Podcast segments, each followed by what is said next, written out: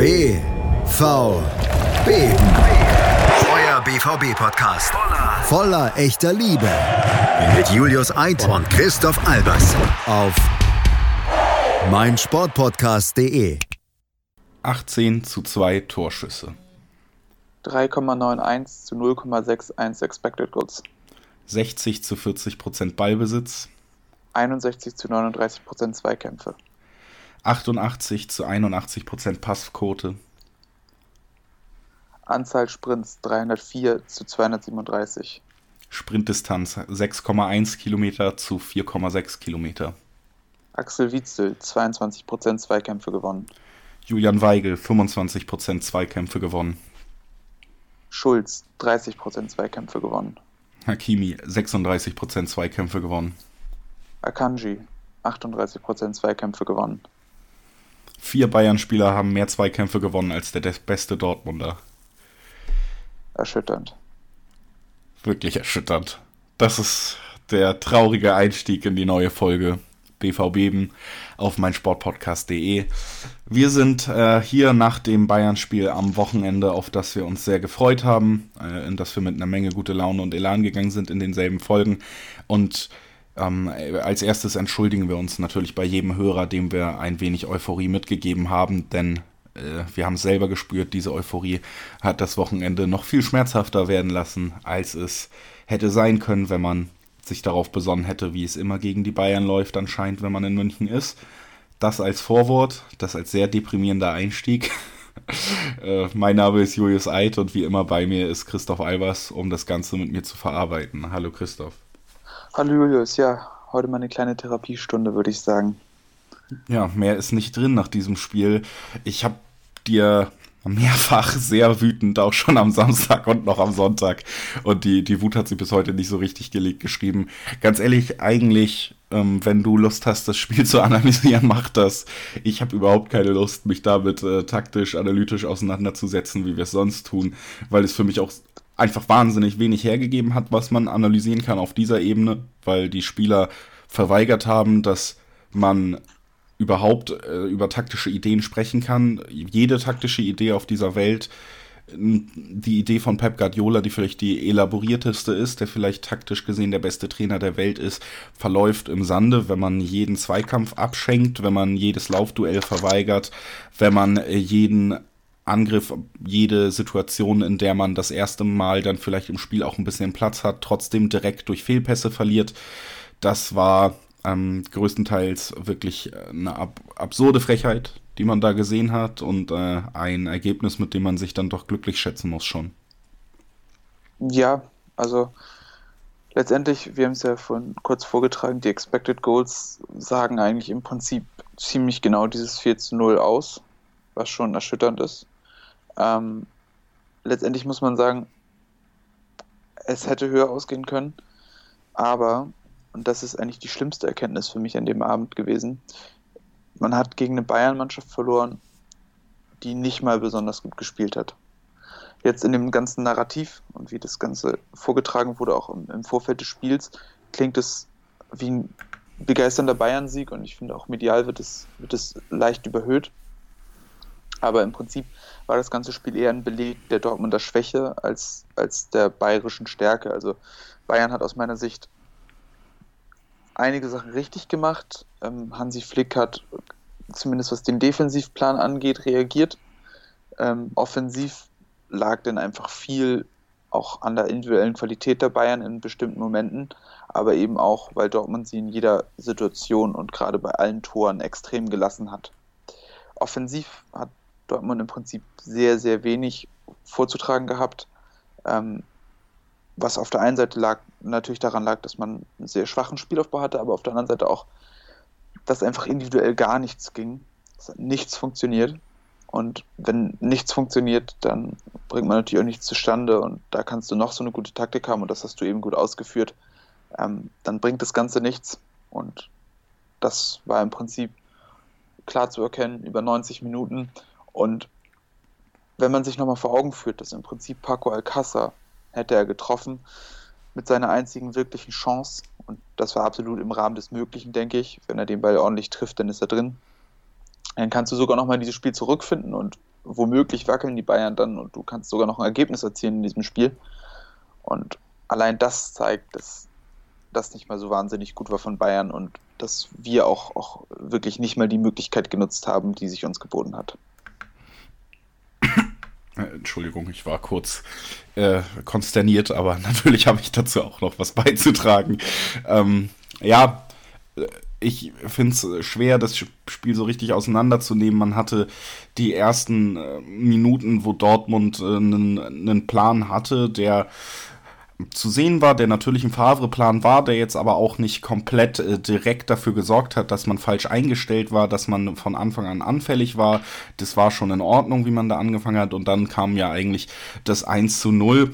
Lewandowski unfassbar schlecht verteidigt. Es gibt diese Bilder auch im Internet zu sehen, wo drei Spieler Dortmunds auf einer Linie, also nicht leider, jetzt muss ich kurz überlegen, nicht horizontal, sondern vertikal. Das ist eine, eine eine Sache, die ich nie so richtig verstanden habe, was was ist. Ähm, und hinter Lewandowski zwei Dortmund-Spieler auch vertikal aufgereiht stehen und den Raum, in dem Lewandowski sich bewegt, natürlich sträflich freilassen, ist er überhaupt nicht für mich zu erklären, wie sich so eine, wie sich auch diese Formation ergeben kann, dass man so steht. Das ist sträflich von, von allen Spielern. Drei verlieren ihn aus, dem, aus den Augen im Rücken, zwei verlieren ihn aus dem aus den Augen vor, vor ihrer Brust quasi. Fünf Spieler versagen kollektiv, nicht einer bewegt sich richtig. Und wenn man so viel Platz einem Lewandowski lässt, mein Gott, den braucht er nicht mal. Ne? das ist wahrscheinlich ihm schon fast zu langweilig gewesen, das Tor. Und das war dann der Treffer, der das Ganze, die Ambition halt beendet hat. Da, ab, ab da hat Dortmund diese Werte, die wir am Anfang vorgetragen haben, nur noch unterstrichen. Ich finde manche Werte sogar noch schmeichelhaft, muss ich ganz ehrlich sagen. Also eine Passquote von 81 Prozent hätte ich fast nicht erwartet. So wenig hatte ich das Gefühl, dass man überhaupt mit Bällen was anfangen konnte. Liegt in, in großen Teilen daran, dass man einfach scheiße war, wenn man es runterbrechen ja. will. Ähm, aber du hast es gesagt, Flick hat ein paar Sachen verändert bei Bayern und das werden die, die wenigsten gerne hören wollen, weil ich weiß auch um die Antipathien Richtung DFB und so bei vielen. Aber theoretisch hat uns auch so ein bisschen äh, Joachim Löw geschlagen in diesem Spiel, zumindest taktisch. Ja, ähm, das war nämlich relativ klar zu erkennen, ähm, dass der Bayern-Plan sich äh, im Vergleich zu den restlichen Gegnern die Saison ein bisschen geändert hat. Ähm, wir haben es ja relativ oft gesehen, dass der Gegner versucht, ähm, das Zentrum zuzustellen und von da uns ja, außen anzulaufen, also das Pressing auf die Außenverteidiger zu beziehen, damit die im Spielaufbau Probleme bekommen, ähm, was auch sehr häufig sehr gut funktioniert hat. Gerade Wolfsburg hat es ganz gut geschafft, immer wieder Peace-Check zu isolieren und dort den Ball oder den Fehlpass zu erzwingen Bayern hat das Ganze anders gemacht. Bayern hat sehr mutig mit den Außenverteidigern und mit den offensiven Flügelspielern zugestellt. Ähm, die haben bewusst einen Spieler im Zentrum, oft Witzel, freigelassen. Ja, und dann die Innenverteidiger, die im Ballbesitz waren, ähm, angegriffen, sehr hoch, entweder also mit Lewandowski und einem jeweils einrückenden Außenstürmer. Dadurch ähm, haben die Innenverteidiger sehr, sehr viel Druck bekommen, mussten den Pass ins Zentrum suchen. Ähm, den Trigger hat Bayern natürlich bewusst gesetzt, sodass die Achter im Prinzip dann ja, gezielt zugreifen konnten. Also das waren dann eben Müller und Goretzka, ähm, dazu eine gute Unterstützung aus der Tiefe von Kimmich. Ähm, und da wurde oft der Ball erobert oder ein Fehlpass erzwungen und ähm, das hat im Grunde eigentlich dazu geführt, dass Dortmund im Prinzip überhaupt keinen Spielaufbau gefunden hat, ähm, weil Favre natürlich trotzdem, wie es nun mal zu seinem Spiel gehört, den Spielaufbau eigentlich übers Zentrum und über die Sechs ähm, forciert hat. Deshalb wird auch dieser Pass immer wieder gespielt. Ähm, nicht zuletzt auch, weil er natürlich frei ist. Ähm, aber da ist der Plan eben ganz gut aufgegangen und du hast es ausgeführt. Ähm, der DFB arbeitet genau so. Seit vielen, vielen Jahren lässt Joachim Löw auch so ins Zentrum pressen, ähm, versucht immer wieder da den Ball zu erobern und eben nicht wie viele an der Außenbahn, weil A ist der Weg von, von der Außenbahn länger zum Tor und zweitens ist die Wahrscheinlichkeit höher, dass der Ball ins Ausgerät. Das heißt, wenn du im Zentrum den Zugriff findest, den Ball eroberst, kannst du direkter umschalten, direkter Richtung Tor kommen. Das ist das Motiv dahinter. Ähm, und mit Joshua Kimmich, mit äh, Thomas Müller und Leon Goretzka waren natürlich auch drei Nationalspieler oder ehemalige Nationalspieler genau da positioniert, wo es wichtig ist. Das heißt, dass Flick natürlich auch gleich auf drei Spieler vertrauen konnte, die in diesem Bereich damit umgehen können, die das schon kennen, denen das in Fleisch und Blut übergegangen ist. Das erklärt vielleicht auch zum Beispiel den Verzicht auf Thiago, auf Coutinho, eben weil er dieses Element einbringen will und implementieren will und deshalb ist das auch sinnvoll. Die Aufstellung hat im Grunde schon relativ klar gezeigt, was man vorhat. Ähm, nicht zuletzt auch, weil man durch diese Formation im Grunde die Dortmunder Formation gespiegelt hat, um besseren Zugriff zu finden. Letztendlich hat Dortmund wie eben ausgeführt, nicht geschafft, das Ganze zu knacken. Eine Möglichkeit wäre natürlich gewesen, dass man versucht, zum Beispiel mit einem langen Ball und dann Druck auf den zweiten Ball selbst zu versuchen, den Ball relativ weit oben im Feld zu erobern und dann Richtung Tor zu kommen. Also im Prinzip das, was Leipzig zum Beispiel unter Rangnick sehr stark forciert hat. Ähm, das wäre eine Option gewesen, was, was Lucien Favre besonders gerne mag und deshalb, glaube ich, kam das auch gar nicht erst in Frage. Obwohl Bayern zum Beispiel eben damit, dass Davis links hinten gespielt hat, dass Alaba Innenverteidiger gespielt hat, durchaus Angriffsflächen für ein solches System geboten hätte. Aber ähm, ja, das war im Prinzip der Bayern-Plan und offensiv muss man, und das habe ich glaube ich auch schon gesagt, ähm, Bayern attestieren, dass da kein größerer Plan dahinter steckt, eben weil wahrscheinlich auch noch ähm, ja, die Zeit gefehlt hat, das zu entwickeln. Da war eben sehr viel individuelle Qualität und vor allem Lewandowski als, als Ziel, äh, stilprägend ähm, zu benennen. Ja, und das hat auf jeden Fall gereicht. So. Ne? Also ist. Das die Spielidee ist, ist verständlich, haben wir ausgeführt, ähm, hat uns große Probleme bereitet und das ist natürlich auch ein Teil davon, warum man dann keinen richtigen Zugriff findet. Das ist klar, das hat Bayern auch gut gewählt und da ist dann auch in gewissem Maße das Lob ähm, in, äh, zum, zum Gastgeber in diesem Spiel angebracht. Aber ähm, sie haben es nicht perfekt gespielt. Sie haben in der Offensive nicht äh, die Abläufe gehabt, die man nicht hätte vermeiden können. Auch das 1 zu 0 habe ich angesprochen. Das fällt nicht, weil man einen genialen taktischen Plan umgesetzt hat und wir da unterlegen waren, weil die taktische Idee von Favre nicht gepasst hat. Das fällt aufgrund von zahlreichen Verfehlungen, wo man eigentlich sagen muss, dass in diesem Spiel ja auch wirklich neun von, von elf Spielern, die auf dem Feld standen, versagt haben. Hummels muss man ein bisschen rausnehmen, der hat sich reingeworfen. Ist natürlich genau der, der am Ende das Eigentor macht, passt irgendwie. Aber den kann man vielleicht noch rausheben, genauso wie man Birki ein bisschen rausnehmen muss aus der Kritik. Ansonsten war es verlorener Posten. Favre hat nach knapp 30, ein bisschen mehr Minuten schon reagiert und Sancho rausgenommen. Auch eine Trainerentscheidung, die ich eigentlich absolut nachvollziehbar finde, weil Sancho da wirklich absolute Frechheit geliefert hat, wie viele Spieler. Aber ähm, man muss dann auch sagen, dass es bei ihm schon fast am auffälligsten war. Seine Rückwärtsbewegung war eine einzige Frechheit. Das ist tatsächlich so, dass in dem Tempo ich das auch geschafft hätte und ich bin beileibe kein Spitzensportler. Äh, was er da angeboten hat, ist nicht zu erklären mit äh, nicht fit zu sein oder sonst was. Das hätte, hätte jeder äh, Amateur besser machen können. Dann hat er in keiner Situation die richtige Entscheidung getroffen, wirkte, als wäre ihm irgendwie der Tunnler wichtiger als ein Pass. Ähm, Pulisic in seinen schlechtesten Momenten total verkrampft darauf versteift, eine Einzelaktion zu liefern, die ihm nicht gelungen ist. Den hat man dann runtergenommen, um auch ein Zeichen zu setzen, weil man gesehen hat, das Spiel war schon komplett gekippt, auch wenn das Ergebnis das noch nicht gesagt hat. Das Spiel war schon komplett gekippt. Was den, es war absehbar, was passieren wird. Es sah genauso aus, wie man sich das erhofft hat aus Münchner Sicht es war, sah genauso aus, wie man Angst hatte davor aus Dortmunder Sicht, dass man nämlich genauso entmutigt und schwach auftritt wieder in München. Da musste er ein Zeichen setzen, hat sich für Sancho entschieden. Das ist eine nachvollziehbare Entscheidung, Sancho rauszunehmen, hat Guerrero gebracht. Dann sind wir in die zweite Halbzeit reingegangen, ähm, haben das 2-0 gekriegt. Auch so was von beschissen in die Halbzeit zu gehen, nach so einer Halbzeit und dann wirklich null Reaktion als Spieler auf dem Feld zu zeigen, sich direkt das 2-0 zu fangen, wieder so dämlich. Dann reagiert Favre bei diesem Spielstand, bringt Paco, bringt Roy, stellt auf ein 4-1-4-1 um. Es kommt sogar zu der Chance von Paco, die du auch angesprochen hast, die vielleicht sogar nochmal irgendwas hätte ändern können im Spielverlauf. Ähm, auch eine Umstellung, die Sinn macht, auch zu dem Zeitpunkt, man lag ja nicht 8-0 hinten oder, oder 4-0 wie am Ende, sondern 2-0 und hat dann gesagt, okay, jetzt versuchen wir es halt. Völlig in Ordnung, hat natürlich trotzdem nicht den gewünschten Effekt am Endeffekt erzielt. Man hat äh, dann noch zwei weitere Tore kassiert, weil man extrem scheiße gespielt hat. Das war völlig verdient. Ich, die Expected Goals von 3,91, muss man auch sagen, sind hier ja sehr akkurat in, in dem Sinne. Aber wenn man 3,91 Expected Goals sonst hat, gibt es auch Spiele, also Bayern hatte weniger Expected Goals zum Beispiel gegen Tottenham, bei, wo sie sieben Tore geschossen haben.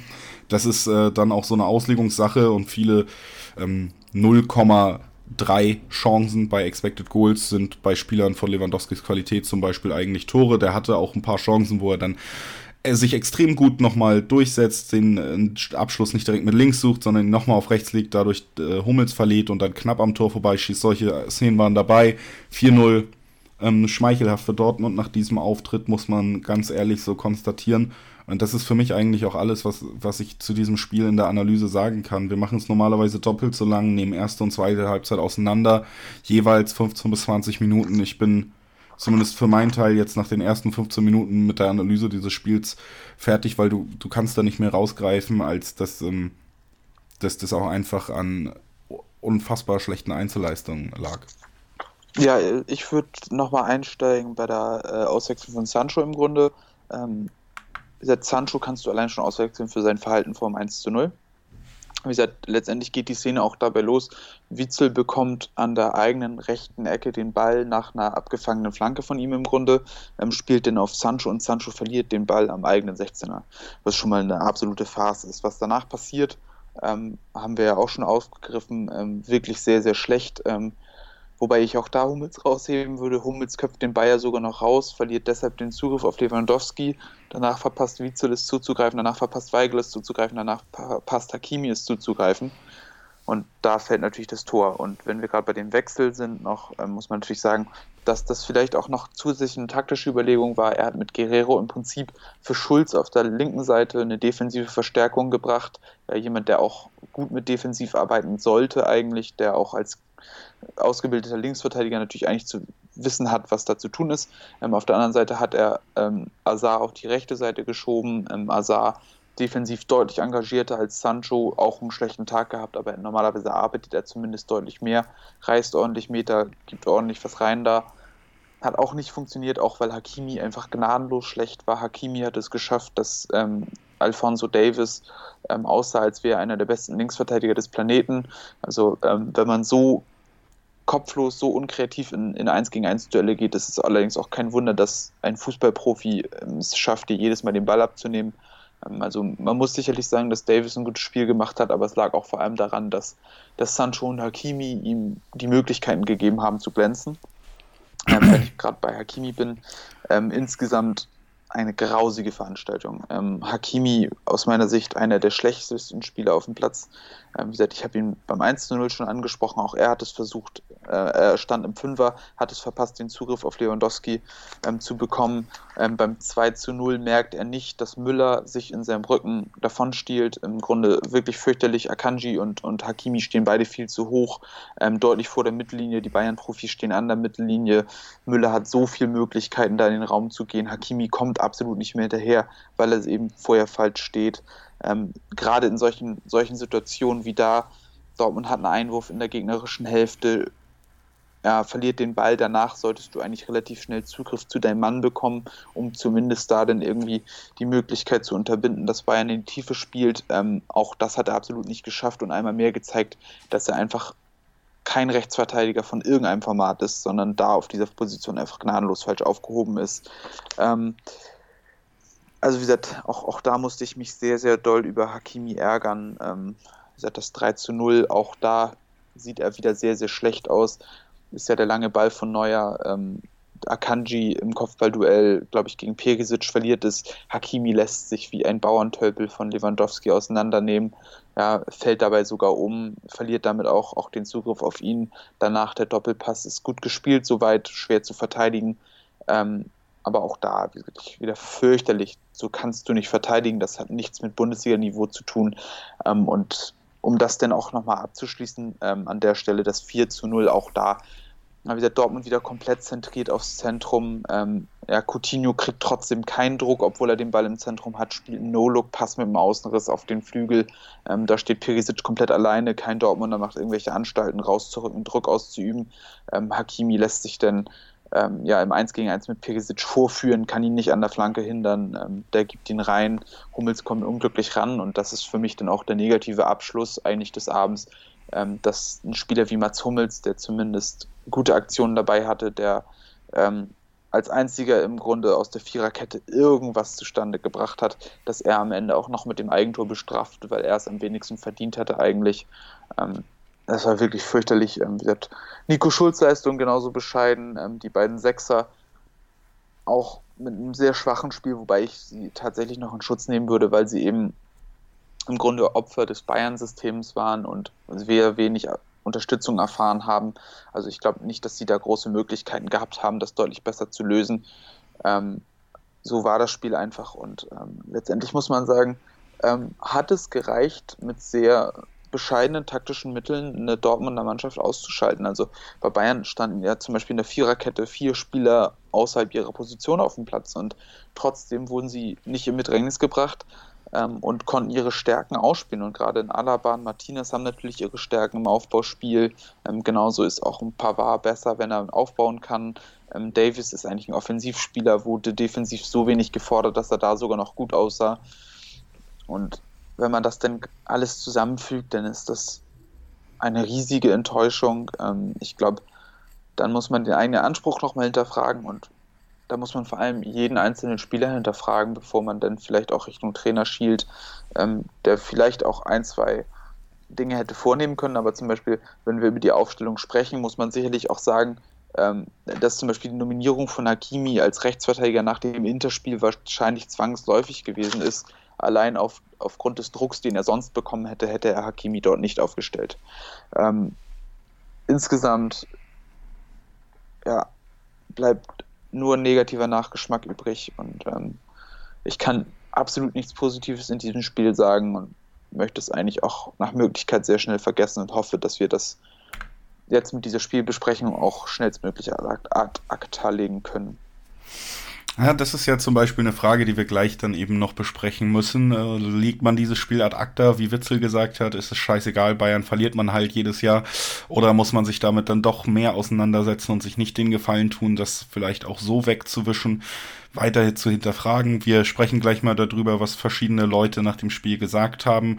Aus dem Dortmund-Lager, Zorg, Favre, Hummel zum Beispiel. Und das nehmen wir dann zum Anlass, um nochmal zu gucken, was stimmt da, wie sieht man das selber in Dortmund und wo liegen vielleicht dann doch Probleme? Zum Abschluss, äh, ich, da wirst du mir, denke ich, auch recht geben, aber du hast äh, Hakimi da gerade so einzeln rausgepickt. Muss man natürlich auch sagen, dass, ähm, wie gesagt, eigentlich bis auf Hummels als Feldspieler da niemand irgendwie positiv aufgefallen ist. Dass, dass wir uns da jetzt auch nicht komplett auf Hakimi irgendwie einschießen wollen, sondern es einfach ein sehr gutes Beispiel ist, was, wenn Spieler ihre Leistungen nicht, nicht abrufen, passieren kann. Ne? Ja, ja, absolut. Also ich wollte ich wollt ihn da gar nicht jetzt einzeln hier vorführen. Es war einfach nur sehr, also es war für, für mein Narrativ war das jetzt dankbar, dass er an allen vier Toren beteiligt war.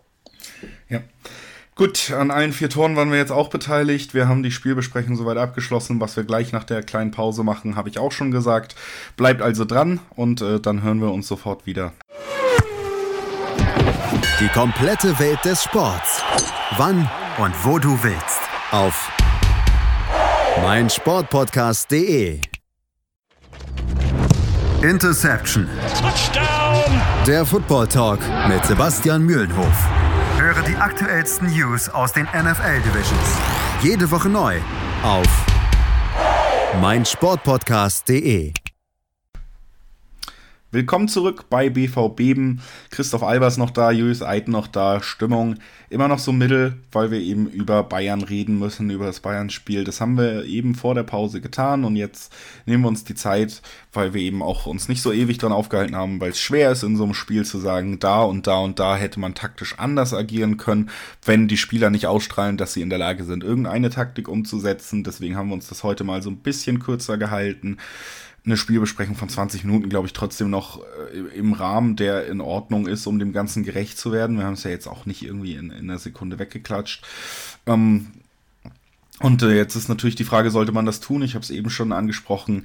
Witzel hat äh, gesagt, ja, wir verlieren Jahr für Jahr in München, verliert Dortmund, ist jetzt eigentlich nicht so wichtig, sollte man getrennt von allem sehen. Andere Spieler haben anderes gesagt nach dem Spiel, zum Beispiel Hummels, und der hat sehr clevere Sachen gesagt, meiner Meinung nach. Wir fangen aber mal mit den Aussagen von Michael Zorg an und, und, und besprechen das gemeinsam, Christoph und ich. Michael Zorg äh, war äh, in ähnlicher Stimmung wie ich nach dem Spiel, das muss ich ihm direkt mal positiv angreifen. hat ähnliche Worte gefunden wie ich, vielleicht ohne ein, zwei Schimpfworte noch. Ähm, Zorg sagt, das war überhaupt kein Fußball, um ehrlich zu sein. Ich bin konsterniert. Bayern München war in allen Belangen überlegen und besser. Bayern hat nach einer Viertelstunde komplett das Kommando übernommen und wir haben im Prinzip alles äh, vermissen lassen. Deswegen haben die Bayern auch in dieser Höhe verdient gewonnen. Wir haben uns viel vorgenommen für dieses Spiel, doch dann haben wir im Grunde eine Nichtleistung abgeliefert. Ich bin enttäuscht. Man kann nicht mal sagen, dass wir nur in den Zweikampf, Zweikämpfen nicht waren. Wir waren auch im eigenen Ballbesitz nicht gut, haben Bälle hergeschenkt und haben es den Bayern einfach zu leicht gemacht. Das war eine Riesenenttäuschung. Und ich glaube, über die Sätze müssen wir nicht streichen, äh, streiten. Hätte ich es mir direkt davor durchgelesen, hätten wir uns auch unsere Spielanalyse sparen können, denn eigentlich hat Zockler alles gesagt, was es zu diesem Spiel sagen gibt. Ja, im, im Grunde, er hat es ja relativ lang dann ausgeführt an dieser Stelle, kann man einfach sagen, dass nichts vorhanden war von dem, was man braucht, um zu gewinnen. Und das war ja im Prinzip auch das, was bei unserer Analyse rausgekommen ist. Abgesehen davon, dass wir vielleicht doch auf ein, zwei Punkte bei Bayern eingegangen sind. Aber auf Dortmunder Seite, glaube ich, kann man ja gar nicht aufzählen, wo die Mängel lagen. Es war ein einziger Mangel. Ja. Äh, Favre zum Beispiel hat dann ja auch gesagt, Bayern war viel besser als wir, kann man auch so unterschreiben. Man hat gesehen, dass wir bei Pump, äh, Pampo, Tempo, Ballannahme, Technik und Passen einfach nicht gut waren. Viele Spieler waren einfach nicht da, es war nicht gut, unglaublich. Äh, ja, auch konsterniert, auch bedient, kann ich völlig nachvollziehen. Man hat jetzt auch im Nachgang im Kicker gehört, dass Favre eine sehr engagierte, gute Rede eigentlich in der Kabine gehalten haben sollen, dass er Mut gefordert hat, dass er Anspannung auf dem Platz gefordert hat, den Willen zu gewinnen. Da ähm, haben die Spieler ihn komplett in Stich gelassen. Man hat es ihm auch angemerkt, er ist ja wirklich in den Umgang mit Medien komplett clever eigentlich, lässt alles ins Leere laufen, was er nicht sagen will mit, äh, oh, verstehe ich nicht, excuse-moi, äh, aber äh, da, da konnte er sich auch selber nicht mehr ganz zurückhalten und ich kann die Enttäuschung auch aus seiner Sicht völlig verstehen. Ähm, ja, äh, gibt es auch nicht so viel zu sagen. Wir wollen aber mit diesen ganzen Aussagen, über die wir jetzt kurz sprechen, das Ganze gleich mal zusammenfassen und dann möchte ich damit auch irgendwo hin. Also wundert euch nicht, dass ich jetzt die Aussagen nur so kurz bewerte. Das, das führt alles zu einem Resümee, über das wir dann sprechen wollen. Deswegen äh, verlesen wir das so nach und nach. Möchtest du noch was zu Favre sagen, bevor wir mit äh, Hummels weitermachen? Ähm, ich finde es erstaunlich, ähm, dass er so eine allgemeine Kritik äußert und ich glaube, dieses unglaublich am Ende und man kann sich ja auch an dieser Stelle mal vorstellen, wie er es sagt. Wir kennen ihn ja alle ein bisschen. Dass es erstmals auch ein richtiger Ausdruck von absoluter Ratlosigkeit an seiner Stelle ist. Normalerweise findet Favre, finde ich auch, in Analysen wenn es auch nur ganz pointiert ist, immer tatsächlich gute Punkte, woran es gescheitert ist. Und hier schafft er das nicht mehr, weil so viel gefehlt hat. Und ich finde, dass man aus Favres Aussagen eigentlich sehr, sehr viel erkennen kann. Ja.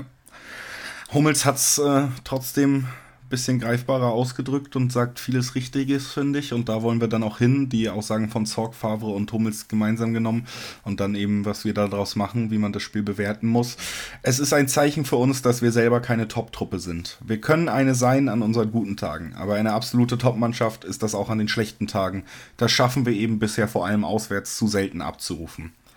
Das ist äh, absolut wahr. er vermisst vor allen Dingen das Dagegenhalten in den Zweikämpfen, das Dagegenhalten, wenn der Gegner körperlich voll da ist. Und äh, das wird sich auch nur ändern, wenn die BVB-Profis in Zukunft etwas härter zu sich selbst werden.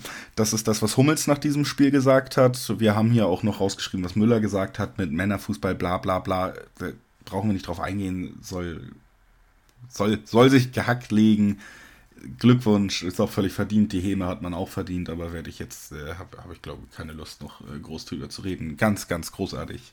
Lieber FC Bayern München, Stern des Südens, klasse. Ähm, wir bleiben bei den Dortmund-Aussagen. Zorg hat sagt, wir haben uns viel vorgenommen und nicht Leistung. Favre sagt, das war nicht gut, unglaublich, findet die Worte nicht mehr, du hast es ausgeführt. Hummels spricht vom äh, nicht äh, dagegenhalten, von etwas härter zu sich selbst sein und davon, dass man keine Top-Mannschaft ist. So, und jetzt müssen wir mal gucken, wie bewerten wir dieses Spiel. Ist es wirklich so bequem möglich zu sagen, wir wollen es so schnell wie möglich vergessen? Ist es wirklich so bequem zu sagen, wie Witzel, ja, München, das Spiel läuft außerhalb der Konkurrenz? Ähm, und damit auch zu sagen, wir beschäftigen uns jetzt nicht damit unbedingt, woher diese extrem beschissene Leistung kommt, sondern sagen, ja, das gehört in München dazu. So ist es halt. Wenn es irgendwann in zehn Jahren mal nicht so passiert, sind wir alle glücklich. Ansonsten ähm, müssen wir in 33 Spielen die Meisterschaft holen. Ist das der, äh, die Herangehensweise, die man wählen kann? Weil man muss, und äh, ich finde, da gibt es zumindest einen guten Punkt für auch für, für diese Idee. Können wir zuerst drüber reden, was, was diese Auslegungssache angeht dass Dortmund, egal mit welchen Problemen man in dieser, diesem Jahr zu kämpfen hatte, gezeigt hat, dass man nicht komplett scheiße ist, ähm, dass man nicht auf diesem Niveau sonst auftritt. Und die, dieses Niveau, was man hier gezeigt hat, das dürfte man auch in diesem Jahr nicht mehr wiedersehen, weil es einfach so unsagbar schlecht war von, von allen Beteiligten. Das wird sich in dem Maße ganz, ganz sicher nicht wiederholen. Und das spricht natürlich dann schon dafür, dass man sagt, ja, wenn wir uns jetzt deswegen kaputt machen, bringt uns das weniger, als zu sagen, wir müssen im nächsten Spiel anders auftreten und das werden sie höchstwahrscheinlich auch. Ist ein Punkt, den ich äh, in dem Sinne, also da da gibt es auch valide Gründe für, für die Aussage, ja. Ja, also ich glaube, so einen Ausreißer nach unten wird es so schnell nicht mehr geben. ähm, ich glaube, das war in der Form auch kaum replizierbar schlecht. Ähm, man muss ja auch irgendwo sehen, dass Dortmund gegen eine Mannschaft gespielt hat, die eine hohe individuelle Qualität aufweist. Das ist auch klar und das macht auch sicherlich einen großen Unterschied. Ähm, egal in welcher Hinsicht. Also wenn du von einem Spieler wie Goretzka, Gnabry, Müller gepresst wird, ist das sicherlich eine andere Qualität, als wenn wir jetzt am nächsten Spieltag von, ähm, ohne das despektierlich zu meinen, von Sabiri oder äh, Ritter oder wem, Pröger oder von wem auch immer gepresst werden, das ist schon ein Unterschied. Ähm, wir werden gegen Paderborn natürlich auch ein ganz anderes Spiel sehen. Wir werden nicht wieder erleben, dass eine Mannschaft so auftritt, gerade zum Beispiel das Pressing ins Zentrum, das wird keine andere Mannschaft so spielen. Es ist relativ anspruchsvoll, es ist relativ riskant. Ähm, gerade eine Truppe wie Paderborn wird sich das, glaube ich, nicht erlauben. Ähm, es waren Herausforderungen, die nicht üblich sind. Das ist bei allen klar. Was allerdings für mich erschütternd war in dem Moment und wo man sicherlich auch Rückkopplungen auf große Probleme sehen kann, ist, dass es die Mannschaft nicht geschafft hat, ähm, zumindest die wirkliche Basis auf den Platz zu bringen. Und die Basis sind eben eine Einsatzbereitschaft, dass du läufst, dass du dich an taktische Vorgaben hältst, dass du kompakt stehst. Du kannst, du kannst ja in jedem Spiel mindestens tief stehen, äh, zumachen, ja, normal verschieben, weniger Chancen zulassen. Das ist alles möglich. Sie haben es ja in der zweiten Hälfte aber oder über weite Strecken der Partie ausgenommen, vielleicht die ersten zehn Minuten, nicht geschafft, überhaupt auch mal sicher in die Formation zu kommen, aus der Formation anzulaufen, dass man eben in dieses Favre-System kommt, dass die Mannschaften immer wieder dazu gezwungen sind, in ungefährliche Aktionen zu gehen. Nicht passiert. Und das liegt sicherlich auch daran, dass ein Sancho den läuferischen Aufwand nicht betrieben hat. Dass wir an, an entscheidenden Stellen nicht die Sprints gegangen sind, dass wir zwei Außenverteidiger hatten, die Totalausfälle waren, dass wir die sechs nicht dicht bekommen haben, was sicherlich aber auch daran lag, dass die Bayern das so forciert haben. Aber all das hat letztendlich dazu geführt, dass es so schlimm war. Und, und diese Basics nicht abzurufen, ist, das ist Verweigerung und das ist, das geht dann über eine schlechte Leistung hinaus. Jeder kann mal einen schlechten Tag haben, aber aber diese Grundbereitschaft muss, muss vorhanden sein und die war zumindest in Strecken auf jeden Fall nicht vorhanden. Egal, was mental bei dir abläuft, egal, ob du die Rückschläge bekommst, dich nicht mehr aufraffen kannst, weil du weil du wirklich enttäuscht bist, weil du auch selbst nicht aus dem Negativstrudel rauskommst. Aber, aber gewisse Dinge muss man einfach erwarten können und, und nicht mal das war vorhanden. Und deshalb bin ich auch, auch so maßlos enttäuscht, weil das tatsächlich aus meiner Sicht auch massivst den Charakter dieser Truppe angreift und weil man sich nach diesem Spiel fragen muss, ob die Mannschaft nicht eventuell viel zu charakterschwach ist, um die eigenen Ziele erreichen zu können. Genau, das ist nämlich der zweite Punkt, der entgegen der, der Witzel-Aussage, die ich so in den Raum gestellt habe, über die wir jetzt hier reden, mit den Aussagen der anderen kombiniert.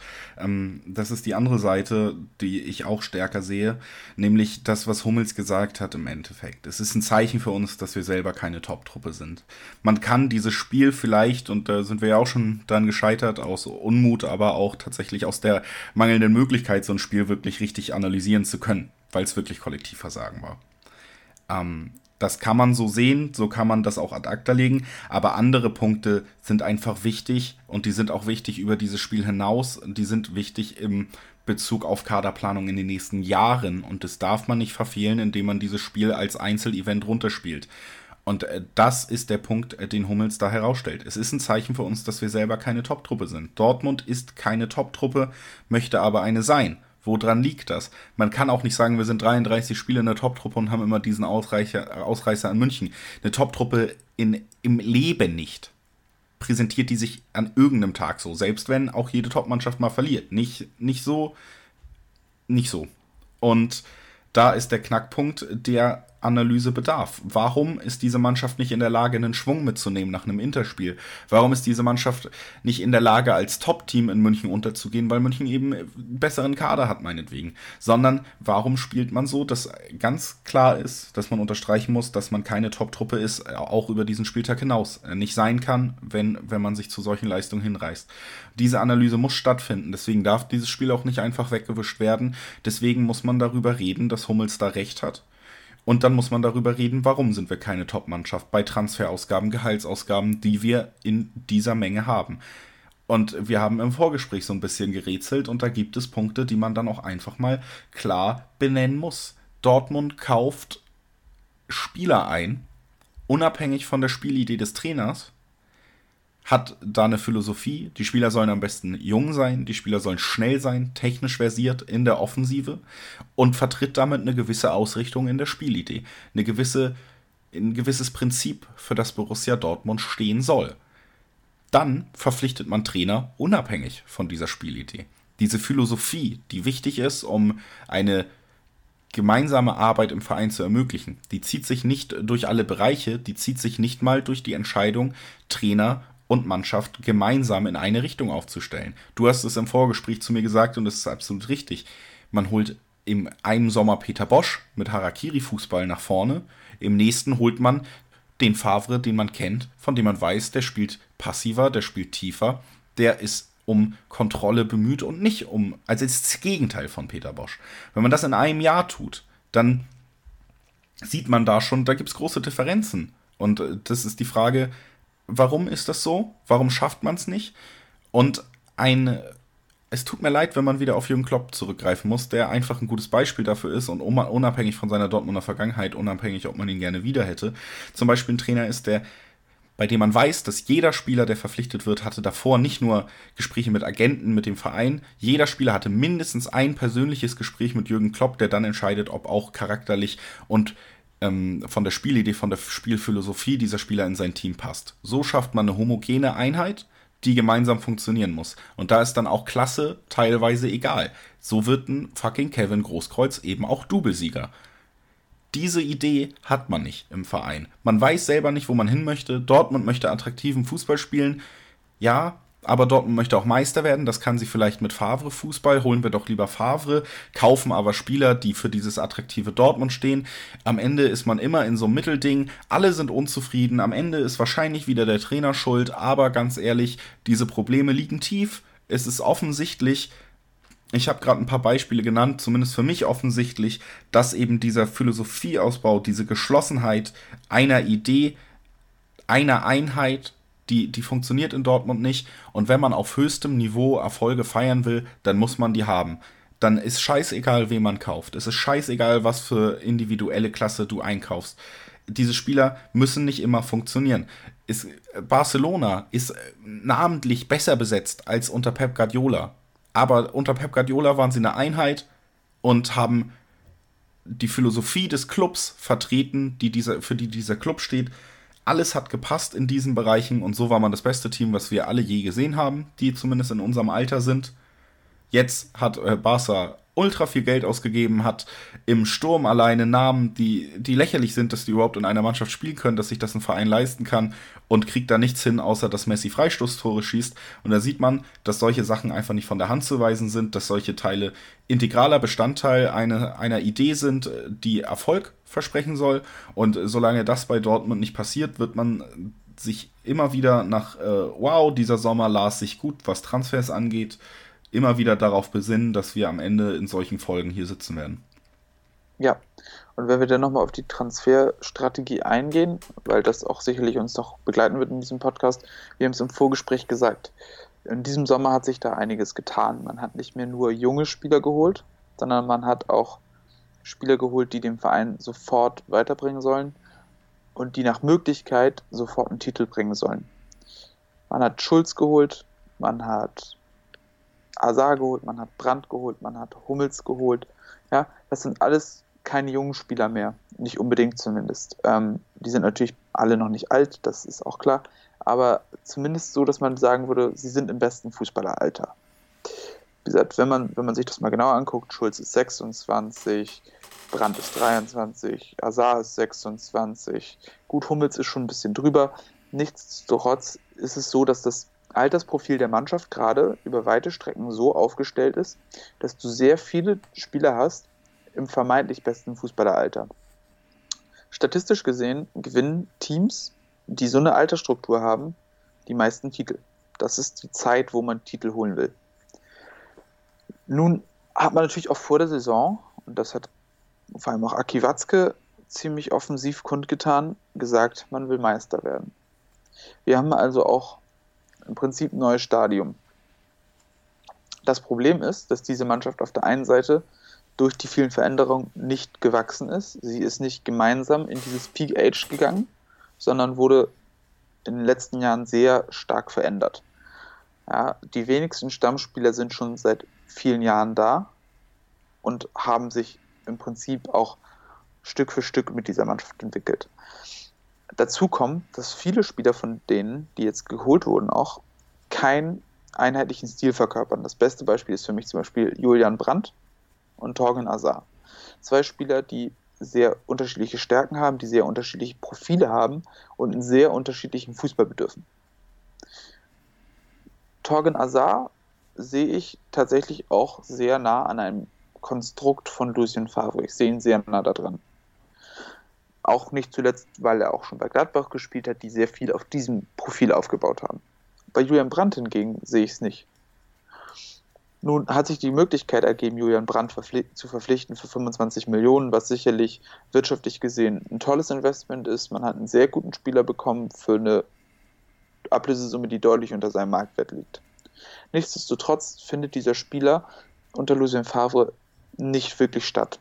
Er spielt zwar, aber er hat keine Rolle gefunden, er hat seine Position nicht gefunden und er spielt dementsprechend auch nicht gut genug. Nun ist es nicht der Fehler des Trainers, weil man wusste, wie der Trainer arbeitet. Nun muss man sagen, war das das opportunistische Verhalten auf der Führungsebene, die dazu geführt hat, dass man diesen Spieler verpflichtet hat, obwohl man ihn nicht zwingend braucht oder einordnen kann. Jetzt hat man natürlich auf dem Papier eine sehr gut besetzte Mannschaft, aber man hat eine Mannschaft, die nicht zwingend funktioniert.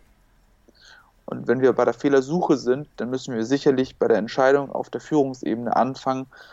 Ja, und diese ist nicht in der einzelnen Entscheidung, sondern in der übergeordneten Strategie. Und diese übergeordnete Strategie fehlt seit dem Abgang von Jürgen Klopp, weil diese Strategie einfach extrem an dieser Figur Jürgen Klopp gehangen hat. Seitdem hat es im Prinzip nicht mehr gepasst. Auch mit Thomas Tuchel hat es nicht mehr gepasst. Und da würde ich ansetzen, wo der Fehler liegt. Ja, und ich würde dir da recht geben. Ja. Hey, das war unser Podcast zu, zu FCP. Gott, ich fühle mich so schlecht, dass wir hier nicht ein, eine äh, eine positive Sache noch irgendwie sagen können, aber also, ihr, euch geht es wahrscheinlich ähnlich wie uns mit diesem Spiel. Es war tatsächlich einfach deprimierend. Man versucht das so ein bisschen auseinanderzunehmen, Lösungsansätze zu finden. Wir haben gerade einen präsentiert, auf den wir uns vorher geeinigt haben. Ich denke, dass wir in der Länderspielpause auch nochmal uns die Zeit nehmen können für eine Spezialfolge unabhängig von dem Spiel, dass wir da wirklich mal noch intensiver auf diese diese Punkte eingehen und vor allen Dingen werden wir auf jeden Fall mal aufnehmen, weil wir jetzt die Hörerfragen ganz lange aufgeschoben haben und die wollen wir euch natürlich zurückgeben. Da wäre jetzt eine gute Möglichkeit, das seht ihr dann auf Twitter, also folgt uns da sehr gerne, wenn ihr uns hört. Da seht ihr dann rechtzeitig und könnt kommentieren mit euren Fragen, die wir dann auch noch beantworten werden. Das werden wir alles tun.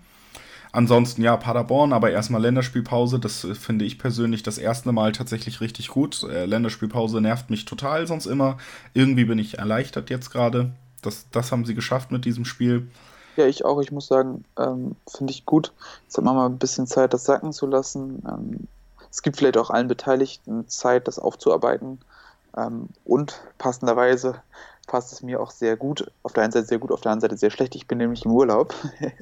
Schon wieder? Schon wieder, du weißt doch. Mein Gott. Ja, du weißt doch, aber ich bin, ich bin pünktlich nächsten Dienstag ja, die, wieder da. Die, so Finca, die Finca muss regelmäßig überprüft werden, ob deine Angestellten da nicht irgendeinen Scheiß machen. Ne? Ja, weißt du, wenn man da nicht ständig durchheizt, weißt du, dann verfällt das ja auch. Deshalb, ne, immer mal nach dem Rechten gucken. Auf jeden Fall. Ja, dann äh, Chrissy im Infinity Pool nächste Woche und ich beantworte auf jeden Fall eure Hörerfragen. Nein, Quatsch, ich bin nächsten Dienstag wieder da. Ah, siehst du wohl. Dann machen wir es nächsten Mittwoch einfach. Dann das bist du auch da. Ich dachte, die Arbeitsteilung steht schon wieder fest hier.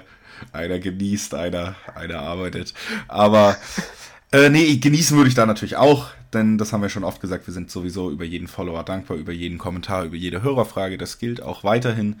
Und wir sind auch jedem dankbar, der heute eingeschaltet hat und diese schwere Zeit, äh, diese, diesen schweren Podcast mit uns bis zum Ende verfolgt hat. Äh, danke dafür. Es, es kommen trotz allem wieder, wieder bessere Zeiten. Das wissen wir alle, so ist Fußball himmelhoch äh, jauchzend, zu Tode betrübt, alles dabei. Heute nah an zu Tode betrübt.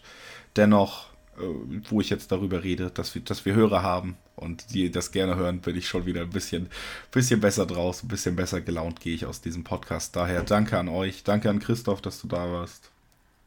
Ja, ähm, vielen Dank, dass du das mit mir gemacht hast, Julius. War heute, glaube ich, dringend nötig. Ich musste mir auch mal ein bisschen Frust von der Seele reden. Ähm, es hat mich, ehrlich gesagt, bis heute auch auf jeden Fall beschäftigt und mir ein bisschen die Laune verdorben, muss ich ehrlich zugeben. Das äh, kann ich nur zurückgeben. Und dann enden wir doch nicht auf so einer positiven Note. Bis bald. Schaltet wieder ein, wenn es BVB äh, heißt. Bis bald. Danke an alle, die zuhören. BVB. Euer BVB-Podcast. Voller, voller echter Liebe. Mit Julius Eid und Christoph Albers. Auf meinsportpodcast.de 90 Plus On Air, der Podcast rund um den internationalen Fußball mit Marius Merck und Chris McCarthy. Da herrscht ein enormer Druck, da werden Unsummen investiert, um den Erfolg regelrecht zu erzwingen. Jeden Monat neu auf meinsportpodcast.de